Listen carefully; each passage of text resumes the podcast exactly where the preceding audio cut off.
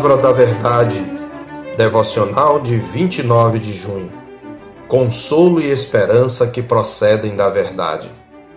Assim diz o Senhor dos Exércitos, o Deus de Israel, a todos os exilados que eu deportei de Jerusalém para a Babilônia. Edificai casas e habitai nelas, plantai pomares e comei o seu fruto. Tomai esposas e gerai filhos e filhas Tomai esposas para vossos filhos e dai vossas filhas a maridos, para que tenham filhos e filhas. Multiplicai-vos aí não vos diminuais. Procurai a paz da cidade para onde vos desterrei e orai por ela ao Senhor, porque na sua paz vós tereis paz. Porque assim diz o Senhor dos exércitos, o Deus de Israel: Não vos enganem os vossos profetas que estão no meio de vós, nem os vossos adivinhos, nem deis ouvidos aos vossos sonhadores que sempre sonham segundo o vosso desejo, porque falsamente vos profetizam eles em meu nome. Eu não os enviei, diz o Senhor. Assim diz o Senhor: logo que se cumprirem para a Babilônia setenta anos, atentarei para vós outros e cumprirei para convosco a minha boa palavra, tornando a trazer-vos para este lugar. Eu é que sei que pensamentos tenho a vosso respeito, diz o Senhor pensamentos de paz e não de mal, para vos dar o fim que desejais. Jeremias 29, de 4 a 11. O texto da nossa meditação é uma carta que Jeremias, amando do Senhor, envia aos primeiros exilados na Babilônia, que haviam sido levados na primeira invasão de Nabucodonosor, na qual ele depôs e exilou Joaquim e pôs no trono em seu lugar o tio deste, Zedequias. A carta visa a instruir, consolar e advertir o povo de Deus a respeito de como deveriam viver na terra do seu cativeiro e o que deveriam esperar do futuro. A carta contém uma palavra de conselho e encorajamento, um alerta contra os falsos profetas, uma promessa de restauração e uma palavra de juízo contra os rebeldes e os falsos profetas. A palavra de conselho e encorajamento pode ser resumida nas seguintes verdades. Primeiramente, o Senhor afirma que fora ele quem os havia deportado no verso 4. Assim diz o Senhor dos Exércitos, o Deus de Israel, a todos os exilados que eu deportei de Jerusalém para a Babilônia. Nabucodonosor, citado no verso 1, fora somente um instrumento da providência divina. Em segundo lugar, o Senhor diz que eles deveriam seguir sua vida, Construam, plantem, casem, multipliquem-se e orem pela paz da cidade do seu desterro, para que vocês também tenham paz. Ou seja, vivam a vida, sigam a sua vida. Esta palavra também era uma palavra de alerta contra os falsos profetas. Nos versos 8 e 9, o profeta Jeremias dizia: Não se deixem enganar por uma falsa promessa de paz. Os falsos profetas profetizam segundo os desejos do coração de vocês, e não segundo a minha palavra. Eles utilizam falsamente o meu nome para dar credibilidade às suas profecias, mas eu não os enviei.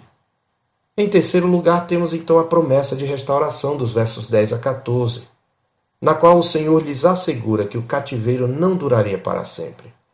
Mas o Senhor não agiria ao bel prazer deles, Antes, a restauração se daria em estrita conformidade com os juízos de Deus. Primeiramente, o Senhor agiria em consonância com seu próprio caráter. Neste ponto, a profecia ressalta alguns atributos divinos. Por exemplo, a reta justiça divina, pois o Senhor diz: Logo que se cumprirem para a Babilônia setenta anos, atentarei para vós outros. Cumprir traz a ideia de completar, uma alusão à medida da iniquidade da Babilônia. O Senhor não agiria até que essa medida se enchesse e demandasse o derramamento do juízo do Senhor sobre aquele país. Em segundo lugar, temos a fidelidade pactual divina, porque o Senhor diz: E cumprirei para vós outros a minha boa palavra, tornando a trazer-vos para este lugar. Temos ainda uma manifestação da bondade divina, quando no verso 11 o Senhor diz: Eu é que sei que pensamentos têm a vosso respeito, diz o Senhor pensamentos de paz e não de mal, para vos dar o fim que desejais, no caso, a volta do cativeiro. Portanto, o Senhor agiria em consonância com seus atributos, revelando o seu caráter nos seus atos. Mas o Senhor também afirma que agiria de conformidade com as causas secundárias, as condições por ele estabelecidas para o cumprimento de sua vontade. O arrependimento e o buscá-lo de todo o coração eram condições para que o povo voltasse do cativeiro, como ele diz nos versos 12 e 13. E por último, nós temos uma palavra de juízo contra os rebeldes e contra os falsos profetas, dos versos 15 a 19. E também contra aqueles que se recusaram a dar ouvidos à verdade, entregando-se às fábulas. Os falsos profetas acrescentavam à falsa profecia a imoralidade e o próprio Senhor era testemunha de seus pecados, como ele diz nos versos 23 e 24. Assim o Senhor os adverte de que eles seriam castigados junto com a sua descendência. Quase 70 anos depois, Daniel foi instruído pela profecia a confessar os pecados da sua nação, no capítulo 9 do seu livro. Mas a perspectiva profética da palavra de Deus por boca de Jeremias iria ainda mais longe. A volta do cativeiro seria um sinal da vinda do reino e da era messiânica, conforme Jeremias 30, versos 1 a 9. Jeremias profetizou a vinda do Messias, o novo Davi. No capítulo 30, versos 8 e 9 está escrito: Naquele dia, diz o Senhor dos Exércitos: Eu quebrarei o seu jugo de sobre o teu pescoço e quebrarei os teus canzis, e nunca mais estrangeiros farão escravos este povo, que servirá ao Senhor seu Deus, como também a Davi, seu rei, que lhe levantarei.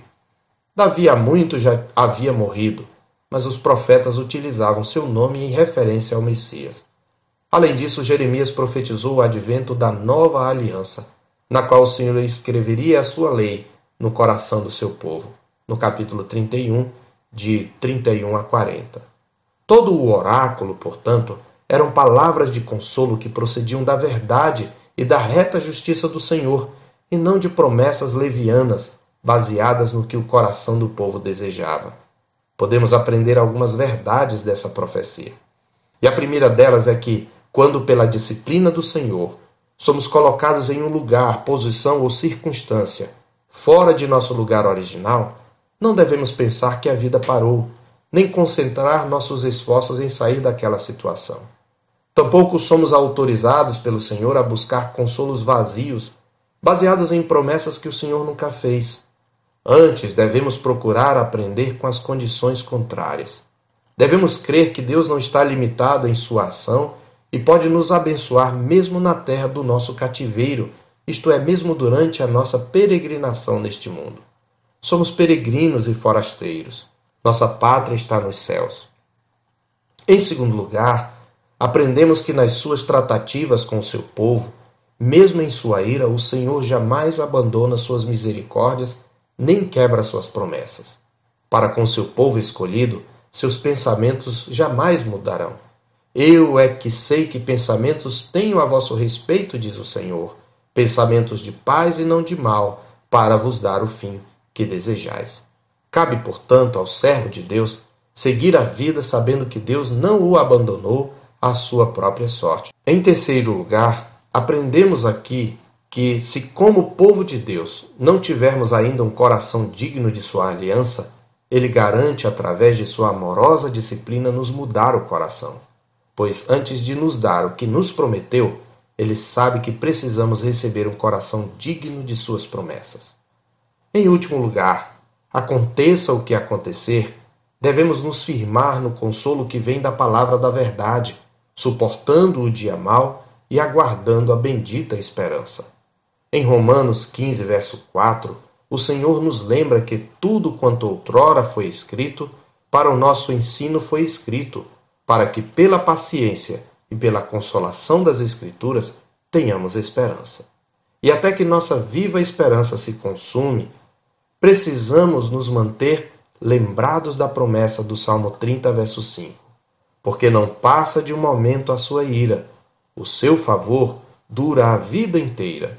Ao anoitecer, pode vir o choro, mas a alegria vem pela manhã. Eu sou o pastor Marcos Augusto, pastor da Terceira Igreja Presbiteriana de Boa Vista, em Roraima. Tenha um bom dia na paz do Senhor Jesus.